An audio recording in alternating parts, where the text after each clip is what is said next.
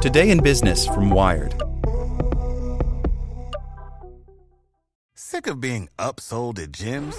My guy, you're currently a base member. For $90 more, I can upgrade you to our Shred membership. For 130 more, you'll be a Swole member. And for just $300 more, you'll reach Sweat Platinum.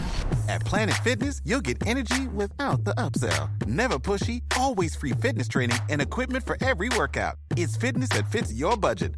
Join Planet Fitness for just $1 down and $10 a month. Cancel anytime. Deal ends Friday, May 10th. See Home Club for details. As a longtime foreign correspondent, I've worked in lots of places, but nowhere as important to the world as China.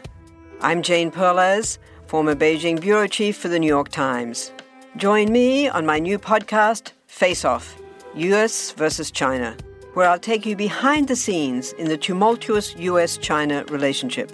Find Face Off wherever you get your podcasts. Here's today's spoken edition of Wired. Powered by the Salvation Army. Every day, tough breaks happen to honest folks, but thankfully, every day, good people happen to bad things. To give, ask your smart speaker to make a donation to the Salvation Army or make your gift at salvationarmyusa.org. GitHub finally has its own mobile apps. First launched in 2008, the open source hub is launching its first apps for iOS and Android. By Klint Finley.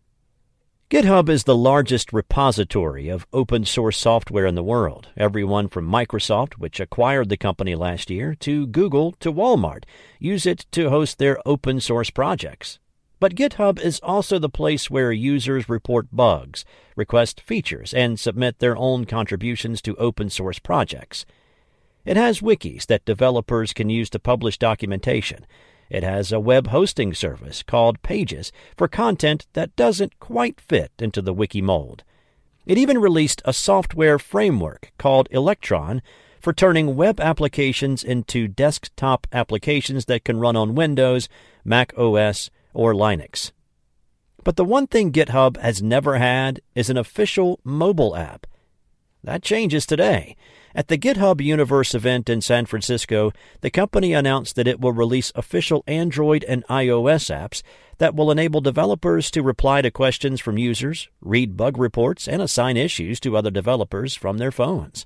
The lack of official GitHub apps until now is a little surprising, given that GitHub's rise paralleled that of smartphones. Then again, a mobile app isn't essential for its main purpose. It's possible to write code from your phone or tablet, but for the most part, Software development is a job that's still best done on a desktop or laptop. GitHub has long relied on a mobile friendly website or third party apps to enable developers to handle the basic tasks its new apps will now handle. So, why release mobile apps after all these years? What changed is that we had the resources to do this the right way, says Kelly Stirman, GitHub VP of Strategy and Product Marketing. GitHub didn't just shoehorn its website into an app.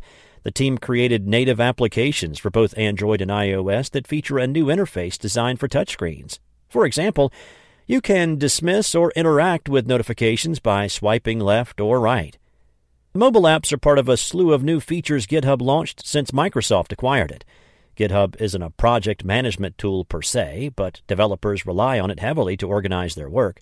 In the past year and a half, the company has taken several steps to make it easier to manage code on the platform. Some are fairly small. Separate from its apps, GitHub today announced a revamped notification system that will make it possible for developers to prioritize what sorts of messages will land in the inbox or push notifications, and a system that will let developers schedule reminders in the chat app Slack. Other new features are more ambitious, like GitHub Actions, a system announced last year that enables developers to actually run, not just host, certain types of code on GitHub. GitHub CEO Nat Friedman told Wired earlier this year that these new features don't have much to do with Microsoft. Some, like GitHub Actions, began development before the acquisition was even announced. But having a large parent company does give GitHub more room to experiment with projects like GitHub Sponsors, a Patreon like feature that enables you to donate money to your favorite open source projects. Not everything has been copacetic since the acquisition, however. Last month, employees learned that GitHub renewed a $200,000 contract with U.S. Immigration and Customs Enforcement, leading to protests and the resignation of at least one GitHub employee. In a blog post responding to controversy, Friedman didn't blame Microsoft for the decision to renew the contract, but he did write that GitHub uses the same overarching policy framework as Microsoft when considering the topic of government purchases. Microsoft, like many other tech companies, has also faced employee protests over its continued work with ICE and other government agencies. New mobile apps won't quell the ICE controversy, but for now the open source world still revolves around GitHub, and those apps just might make life a little easier for the developers who rely on it. Sick of being upsold at gyms? My guy, you're currently a base member. For $90 more, I can upgrade you to our Shred membership. For $130 more, you'll be a Swole member. And for just $300 more, you'll reach Sweat Platinum. At Planet Fitness, you'll get energy without the upsell. Never pushy, always free fitness training and equipment for every workout. It's fitness that fits your budget. Join Planet Fitness for just $1 down and $10 a month. Cancel anytime. Deal ends Friday, May 10th. See Home Club for details.